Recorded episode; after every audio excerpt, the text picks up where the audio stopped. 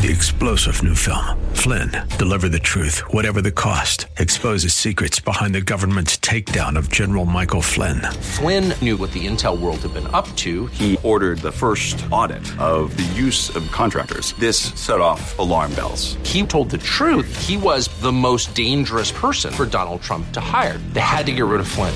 Flynn, deliver the truth, whatever the cost. Available now. Watch it today. Go to salemnow.com. Salemnow.com. It's Lifeline with Craig Roberts. He's the host of Northern California's longest running conservative talk show. He's a man with a message, a conservative with compassion. He's Lifeline's own Craig Roberts. Good afternoon, Northern California. Welcome. Just about five minutes after the hour of 5 p.m. as we welcome you to another edition of Lifeline. Keeping you company Monday through Friday at this time, as we typically do, addressing issues that impact your life, your world, and your Christian walk. Well, you know, every year during the 1st of uh, January, so often many of us will look to resolutions. We'll promise ourselves everything from trying to get more exercise, to lose weight, to perhaps uh, be more dutiful at being involved in ministry at church, spending more time with our wife, our kids, all of these things which are certain key and important to life. But when you think about the big questions about life, one of the big questions perhaps that most of us struggle at one point or another to try to gain an answer to, and that is understanding specifically what God wants of us, through us, and in our lives. Essentially, trying to understand what is His will for my life as we enter in this new season of new beginnings here in the typical January. Um, learning how to reach your full potential for God. Certainly no stranger to the KFAX listeners. He is the host of In Touch, heard weekday afternoons at 4 p.m. here on KFAX. And pleased to have with us today Dr. Charles Stanley. And, uh, Pastor, great to have you on the program.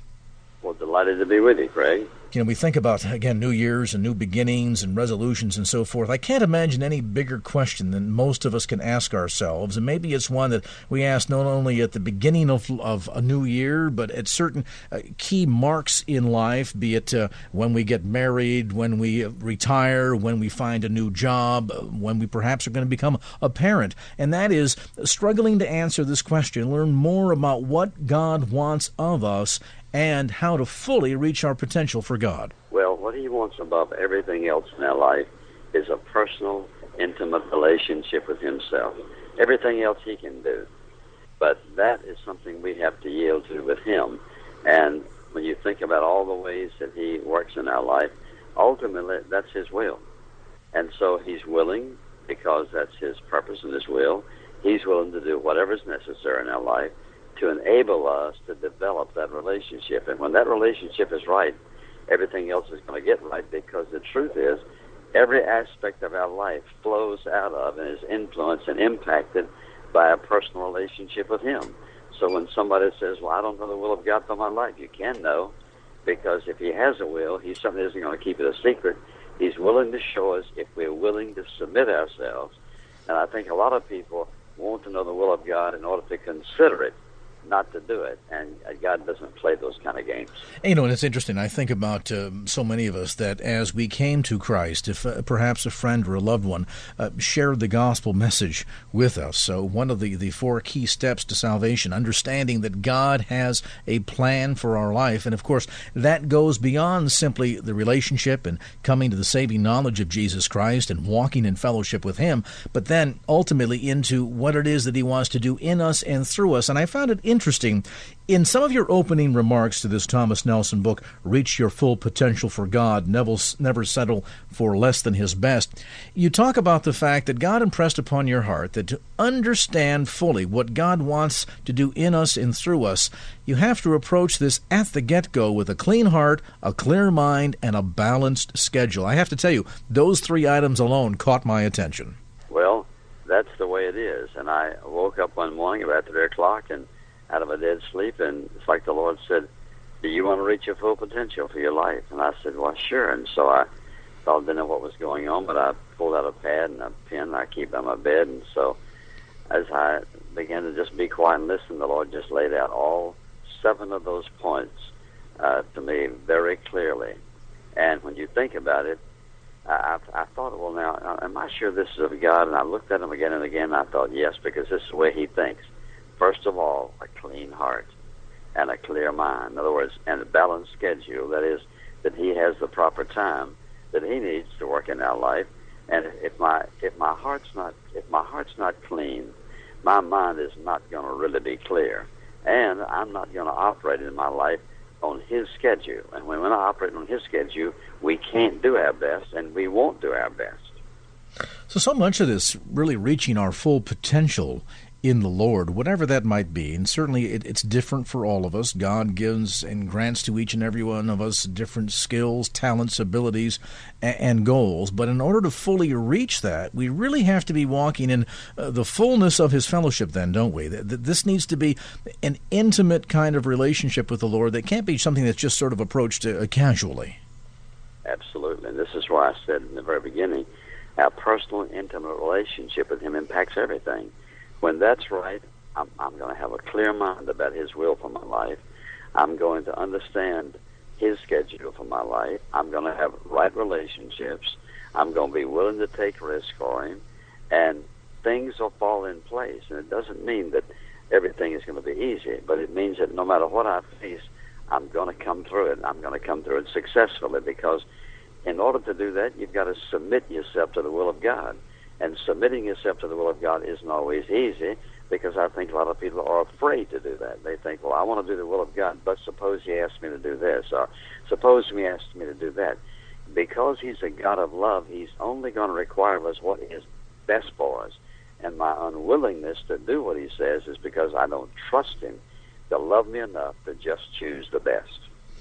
I would imagine in your many, many years in pulpit ministry and as pastor, uh, this question has been brought before you time and time again. This question, well, Pastor, I just don't understand what is God's will for my life. And I would suspect then that part of this answer for a lot of people that struggle with that is the notion that they're fearful. Well, gee, you know, if I really pursue God, what if God asked me to become a missionary on the foreign mission field or, or do something that I don't really feel cut out to do? Does God do things like that? I mean, is he, is he of the character that he's going to surprise us and, and call us to do something that we're neither either inclined to do or even equipped to do?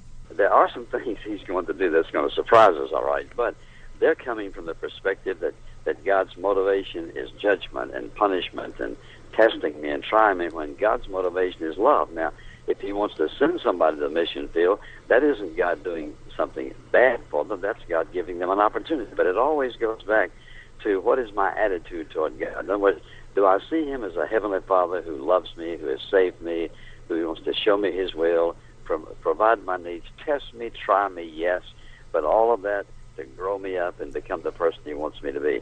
And those t- periods of testing and trial are for our good. And it's interesting. I, have always thought the passage of Scripture where we're reminded that God will give us the desires of our heart, but in another passage that we are encouraged to, to keep our mind and our heart focused on Him. And so if we put Him first in life, and he is the central. He is uh, our, our, heart's desire, so to speak. Uh, that as he comes to fulfill those desires in the end, this will be something that will not only give glory to his name, but also much delight to us. And I guess in the end, when we talk about determining what he wants for us and discovering and reaching our full potential for him, uh, in the end becomes not only a delight for the Lord, but a delight unto us as well. And when he says, if we delight ourselves in him, I think most folks don't realize that he must be central in our life. That if I'm delighting myself in him, then my decisions are going to be based always on this. What's pleasing to God? What is his will in this situation? What would he have me to do? Not what do I want to do, and then want to make him fit my plan. But what do you say then, Pastor, to the person who says, "But Pastor Stanley, you don't understand. I'm so average. I'm plain. There's nothing really special about me. I, I don't have the ability of, of, of, great oratory skills to get on the radio or up in the pulpit and proclaim the Word of God. I, I don't have a degree in anything. I'm, I'm just kind of an average Joe. Um, how could God ever possibly use me? I think many people have asked that question. Probably everybody who's ever accomplished anything has asked that at some point. But the issue is not uh, comparing ourselves with others, we think about what we have and don't have, then we're comparing ourselves with others. The question is, what has God given me, and what is God able to do with what He has given me? And the truth is, we would say, well, God is does the impossible, but many people have problems with this because they have a poor self-image. Uh, they have uh, a poor uh, image of what they're capable of doing. They have lots of fears. They're, they're afraid to fail. They're afraid of what people are going to say, a criticism. And so a lot of that negative thinking is the result of their attitudes that have no real scriptural basis whatsoever. God wants the best, will provide the best. All he's looking for is submission to his will and let him decide what he wants to do with us. And you know, so much of this comes back down to, I think, one of the central points when we talked earlier about a clean heart, clear mind, and a balanced schedule. That that word balance is so key to this. Uh, speaking to uh, Jim Dobson uh, on the occasion of his retirement from full time ministry, and looking back over the course of 30 years of ministry with focus on the family, and of course the big question: Could you ever have imagined in the 1970s when you began with one little radio station down in Southern California that this ministry ministry would ever grow to the level and potential that it has to become now this international outreach. And of course, the response, you know, if I had known what this would have grown to, I would have been scared to death and too afraid to start it. I think sometimes we need to realize that it's good if we have a sense that we aren't fully capable, that we can't do it in and all of ourselves, because if we felt otherwise, then there would be, in many levels, no sense or no need for God. Absolutely. And I think the spirit the spirit of, of inadequacy that is based on a true, genuine understanding of who God is and His holiness is always healthy. And once we step out of line with that sense of personal inadequacy, uh, pride, arrogance, and everything else gets in the way, and we're not going to be able to be used by God. He's not going to use arrogance. Dr. Charles Stanley, my guest on this edition of Lifeline. Reach your full potential for God. Never settle for less than His best. Published by Thomas Nelson. We'll take a brief time out when we come back, learning how to move beyond the settled for life as our conversation with Dr. Charles Stanley continues. And now back to Lifeline with Craig Roberts. And welcome back to Lifeline, our conversation with Pastor Charles Stanley, host of In Touch Ministries. Of course, the program comes your way each weekday afternoon at 4 p.m. here on KFAX, and more information on the web at intouch.org. And it's interesting, Pastor Stanley, I think for so many of us, as we go through certain high water marks in life, and this might be times of uh, perhaps a marriage or a divorce or death of a spouse, a loss of a job, or retiring, or even becoming a new parent. Uh, uh, these times and occasions when we struggle with the question of what does God want from us?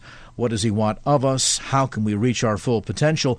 And then sometimes I think, unfortunately, we get we get discouraged, we get bogged down by the challenges uh, and obstacles of life, and we end up settling for less than His very best. How can we how can we move past that settled for kind of life? What we have to do, one of the first things is this, and that is to recognize who we are from God's perspective. We are one of His children, created in His image to bring Him glory and honor and He's promised that He will be with us, enable us, encourage us, provide for us, no matter what in every circumstance. And when I think about how many people can quote Romans eight twenty eight, that God causes all things to work together for good to those who love Him, to those who call according to His purpose. Oftentimes, people will quote that, but they don't believe it about themselves, mm. and they are willing to settle for far less because, for a number of reasons. Sometimes, as we said, they're fear of failure. Sometimes they're just lazy. They're not willing to pay the price. They're not willing to submit themselves to the Lord's way and His will in their life. And so they settle for less than that. Then they become very angry oftentimes or very discouraged and, and always want to blame it on somebody else. We have to take responsibility for our life and recognize that God is very involved in our life and that whatever our needs are, He will supply if we submit to His will and do it His way. I would imagine one of the big um, big obstacles to achieving that sense of, of full potential and enjoying that, that inner drive and that enthusiasm for life and, and what you do in and through the Lord is the roadblock of being unwilling to surrender fully to Him, would you think? Absolutely. I do believe that that is the major issue.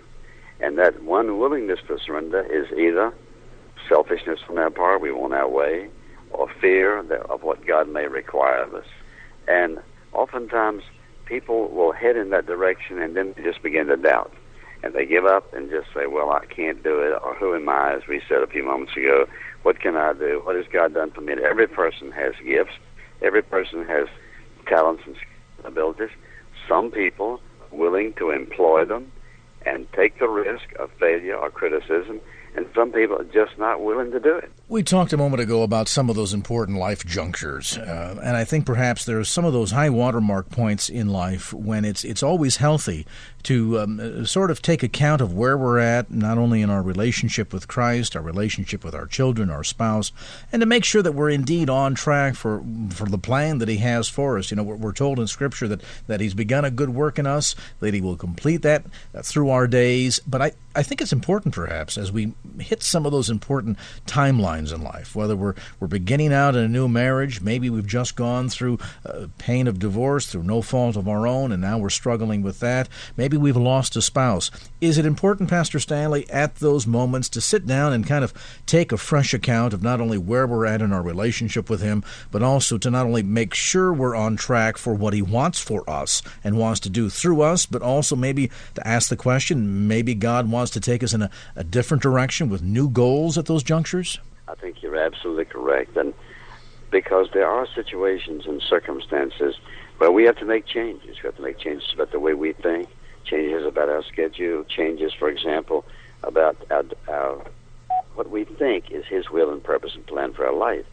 And those times are very, very important because so often a person's life takes a turn uh, for the good or maybe not for the good as a result of maybe just ignoring the seriousness of the situation and leaving God out, making decisions on the basis of what seems to be right or wrong and what's the easiest way out.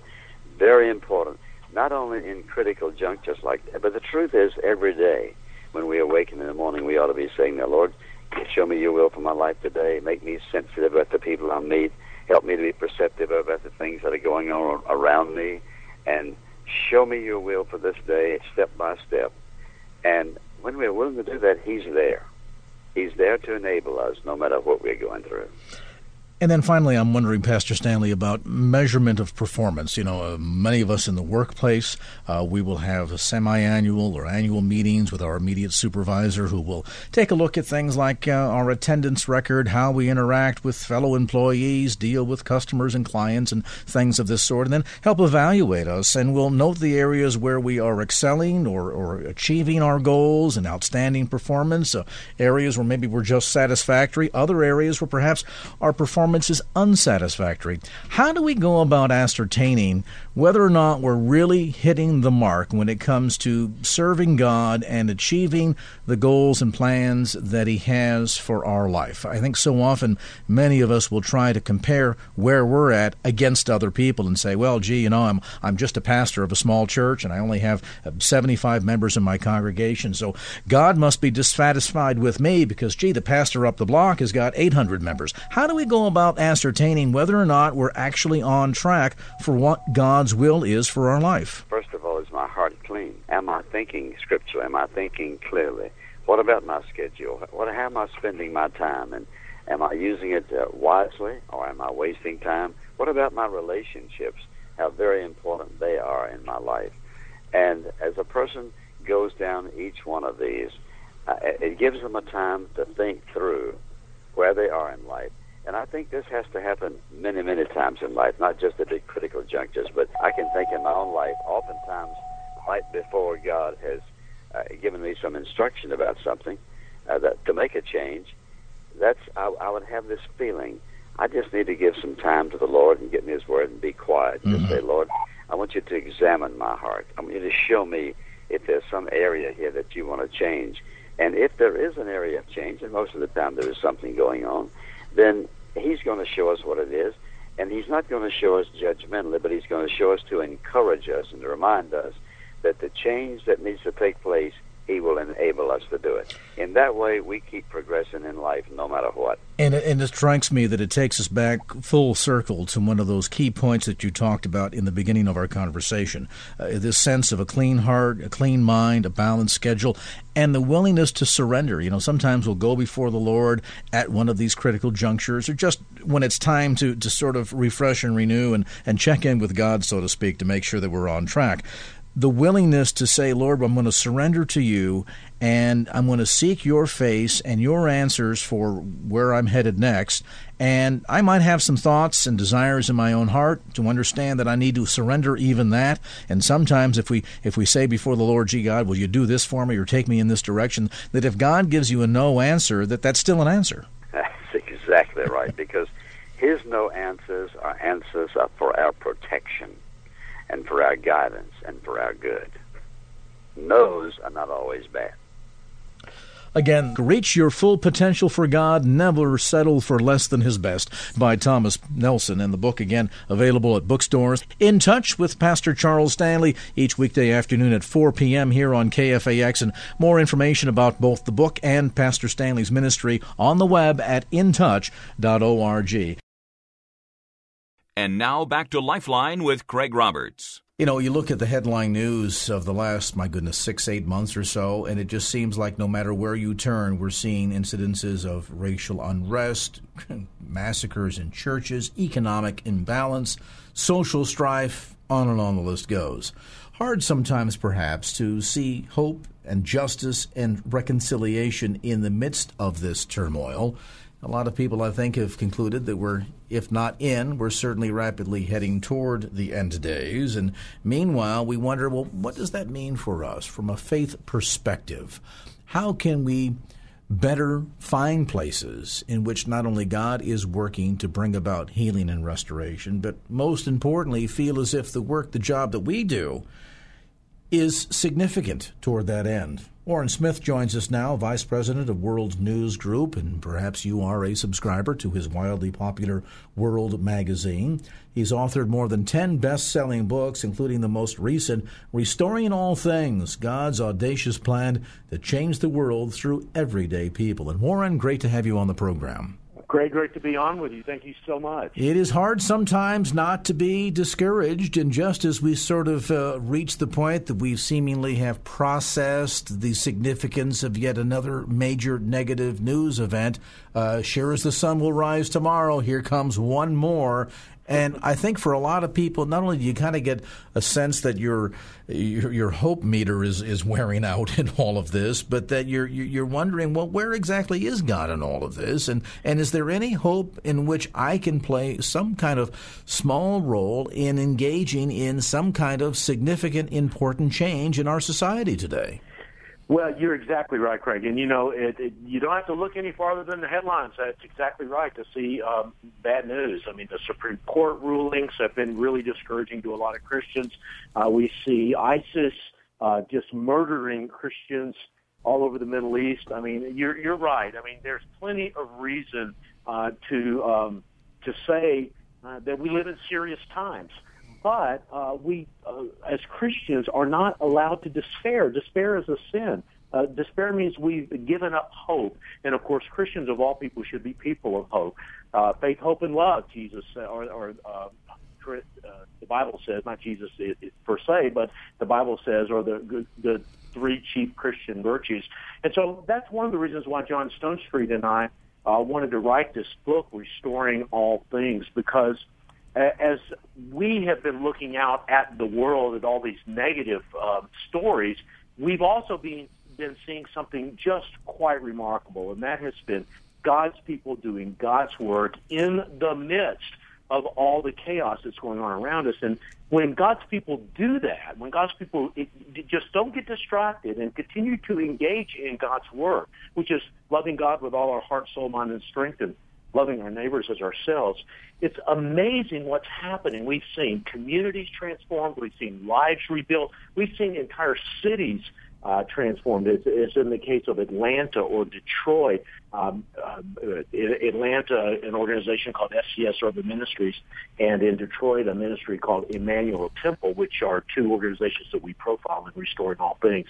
So we wanted to tell some of those stories because we felt like Christians did need some hope in the midst of these chaotic times. So, at the end of the day, is it less about the news events and more about perspective? And, and I asked that question because, you know, when we were kids, uh, we all were raised in school to uh, to master the three basic R's: reading, writing, and arithmetic. Something always told me that one of those words, at least, was misspelled.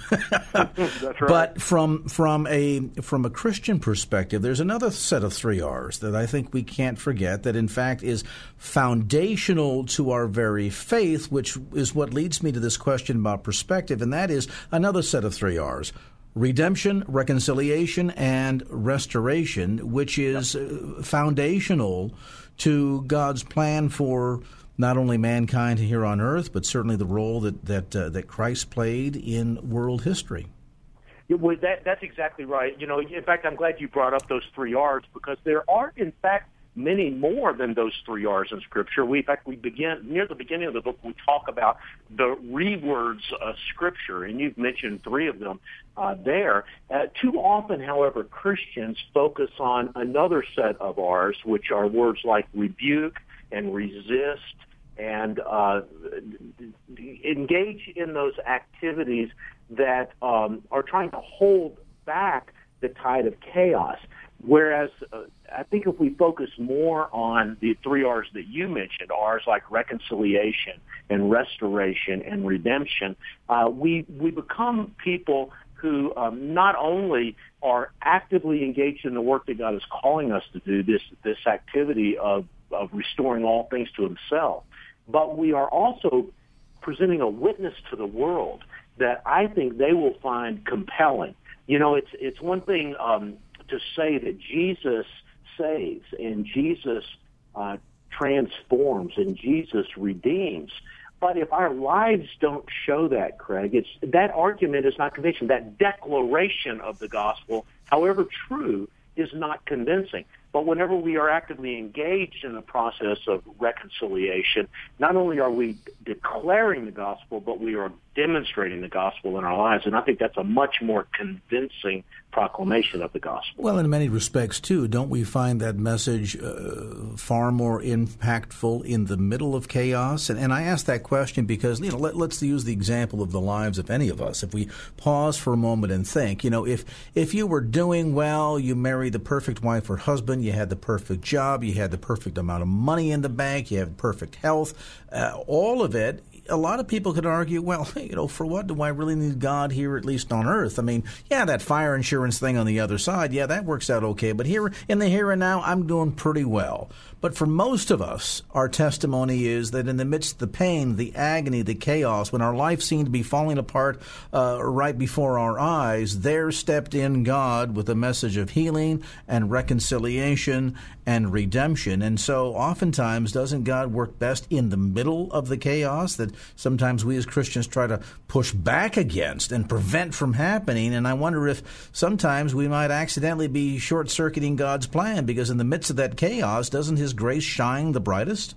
Well, I, all I can say to that, Craig, is amen and well said. Uh, you know, and, in, in throughout history, I think not only in our own individual lives, which you've just identified, but throughout history, we have found the Christian church thriving whenever the world around it was in chaos. We tell stories, for example, uh, from the second and third century, whenever the great plagues, um, uh, diseases were just just ravaging cities, and people were running out of the cities uh, into the rural areas just to keep themselves away from danger and disease. But it was the Christians who ran into the cities to care for the sick and the dying, many times sacrificing their own lives in that process. But it was such a powerful witness that we saw Christianity spread dramatically in the second and third centuries. Uh, even recently uh, in the Ebola epidemic that we saw in Africa, uh, I was amazed at the doctors that were that um, got Ebola and that were put into the quarantine, and a couple of them even died as a result of their work there. And whenever I found out about their biographies, one doctor after another, one healthcare worker after another, were committed Christians working in that environment because they were motivated by the love of Christ and love for their neighbor. So this has been the story of the Christian church. I think it's a story that we sometimes do tend to forget in our prosperity here in America but uh, it's one that we need to remember. Well, especially since at the core, if we talk about this from the, the viewpoint of it being a message of redemption, it suggests that there needs to be something from which one is being redeemed, does it not? Yep. I mean, yeah, is is the is the message of heaven all that powerful a one? Uh, absence the existence of hell, I, I would I would suggest probably not. Yeah, I think that's right. You know, the great theologian F. F. Bruce Bruce once said that uh, the, an, an understanding of sin is the beginning of salvation, and uh, you know it's important that we do um, understand that we're all sinners in need of a savior, and it's it's awful, also easy for us Christians to get a little self-righteous about where we sit uh, uh versus our neighbor. But you know, our neighbor, Jesus died for our neighbors, even the one, the neighbor that we don't like. you know, just as much as Jesus died for us.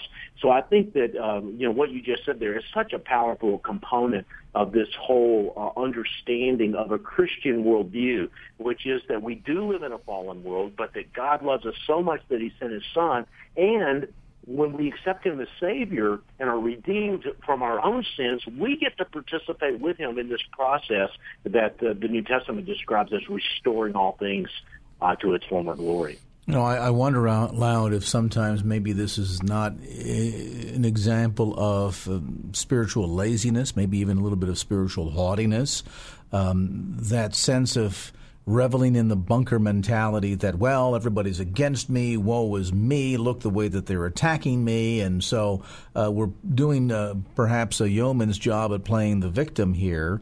Um, and so maybe some people sort of revel in all of that as opposed to saying, look, in the midst of all this turmoil, we got some work to do. And uh, in the midst of this turmoil, God can do some amazing things in terms of extending that message of redemption, reconciliation, and restoration in and through me. We'll talk about that as our conversation continues.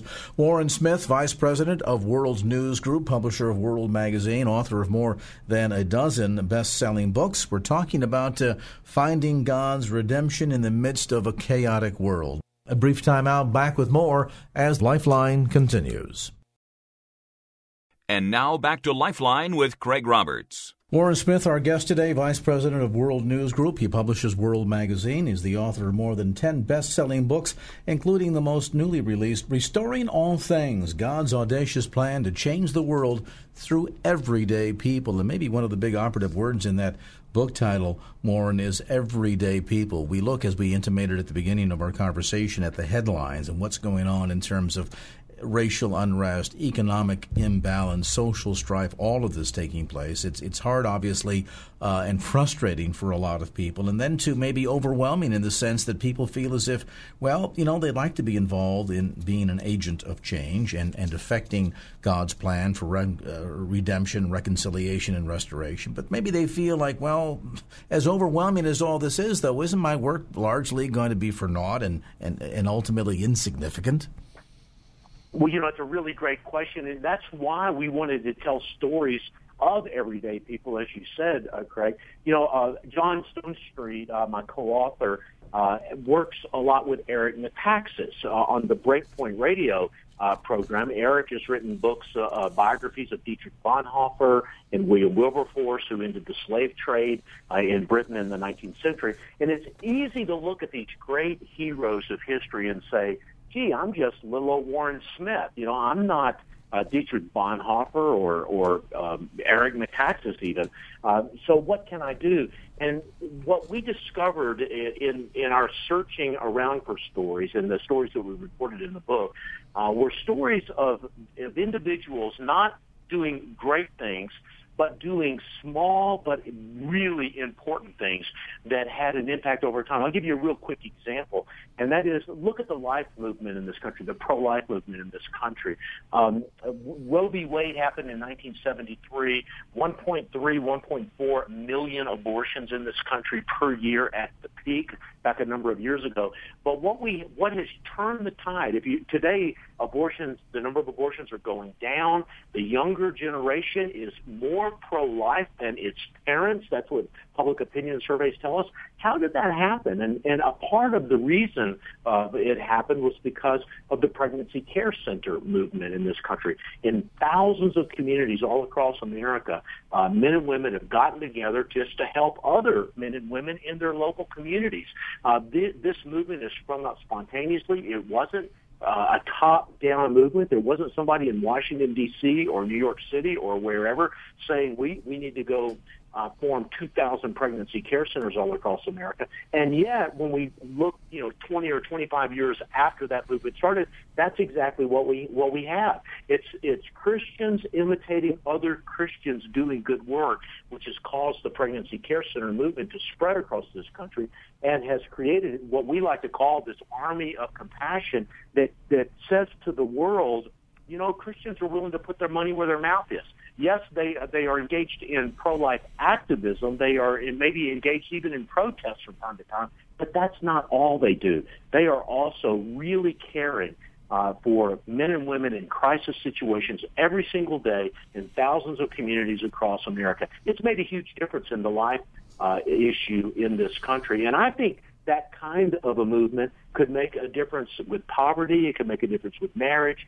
Uh, and uh, we, the good news is we do have that one model. Uh, the other news, I won't call it bad news, but I'll call it the other news, is that we still have a whole lot of work to do. Well, and you know what strikes me about even that example that you just shared, Warren. Um, many people have often heard the story that from space, one of the more spectacular man-made um, edifices or, or uh, items that can be seen from space is the Great Wall of China. And, and it is from photographs that perhaps you've seen a, a, an amazing sight to behold from so many miles up. And there you can very clearly make out the wall snaking its way uh, through that section of China. What's ironic about this, uh, that is, having seen the wall, been on it, walked on it, uh, it, it is enormous. It is breathtaking. It is an incredible uh, work of, of feat, to be sure. But you know what it's made up of?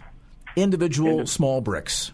Yep. Any one of yep. those bricks by and of themselves would not even be a speck on planet Earth that could be identified from space. But all of those bricks assembled together creates this incredible edifice that has such an Im- impact that it can be seen from space. And, it, and it, it, it, dawns on me, Warren, that much the same is true of our efforts here, that, you know, none of us singularly are going to calm racial unrest or, uh, you know, bring about uh, fairness in, in economics or uh, settle social strife of uh, singularly on our own, but together – doing a lot of small things together can really equal doing something great and tremendous that can have unbelievably large and eternal impact, can it? Well, that's exactly right. And you know, the thing that we do doesn't even have to require a lot of time, money, and energy. At the end of Restoring All Things, both John Stonestreet and I tell a story out of our own lives that kind of make the point of the book.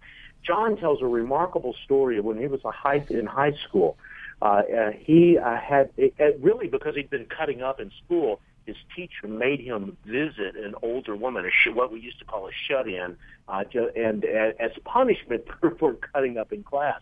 But so John visited this woman who at that time was in uh, probably seemed ancient to John, was in her 70s or even early 80s, and they just spent 30 minutes together, maybe an hour together.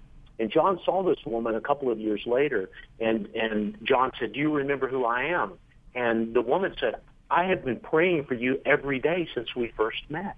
And that just the woman's praying for him and then telling John that she had been doing that, that she cared enough about him to, pray for him every day. John will tell you today that that changed the trajectory of his life. In my own life, I've got a story of my father who served in Korea. He was not a Christian believer whenever he was a 21 year old infantryman on Heartbreak Ridge in Korea but a Salvation Army worker whose name my father does not know, whose name is completely lost to history, uh, ministered to my father at a time of great need in his life. My father didn't become a Christian until 10 or 15 years later but he always remembers the the act of compassion by this unnamed Salvation Army worker has been having been a defining experience in his life and leading him ultimately to Christ, which of course changed the trajectory of my life and my children's lives. We don't know how God is going to use our availability. Uh, it's not about our ability, as the old saying goes, but it truly is about our availability. Our job, our goal, our responsibility is just to be obedient and to let the Holy Spirit work from there. And I, I think that uh, great things will happen in the Absolutely. And of course, through that act of obedience, uh, Warren, can come uh, God executing on his plan for redemption, reconciliation, and restoration. Warren Smith, again, the book is called Restoring All Things God's Audacious Plan to Change the World Through Everyday People, newly released by Baker Books and available at bookstores throughout the Bay Area, Amazon.com, and also through their website at restoringallthings.org. That's restoringallthings.org. And our thanks to Warren Smith for being with us on this segment of Lifeline. Three star general Michael J. Flynn, head of the Pentagon Intelligence Agency, knew all the government's dirty secrets. He was one of the most respected generals in the military. Flynn knew what the intel world had been up to, he understood its funding. He ordered the first audit of the use of contractors. This set off alarm bells. The explosive new documentary, Flynn, Deliver the Truth, Whatever the Cost, uncovers the facts behind this scandal. Flynn told the truth. He was the most dangerous person for Donald Trump to hire. I find out the worst enemy that I'm going to face in my life is right here in America. They took my assessment and they wanted me to change it. And I was like, I'm not changing it. They had to get rid of Flynn. With in depth interviews, archival footage, and never before seen personal records of the man behind the headlines. I just felt like I was drowning. Flynn, deliver the truth, whatever the cost. Available now. Watch it today. Go to salemnow.com. Salemnow.com.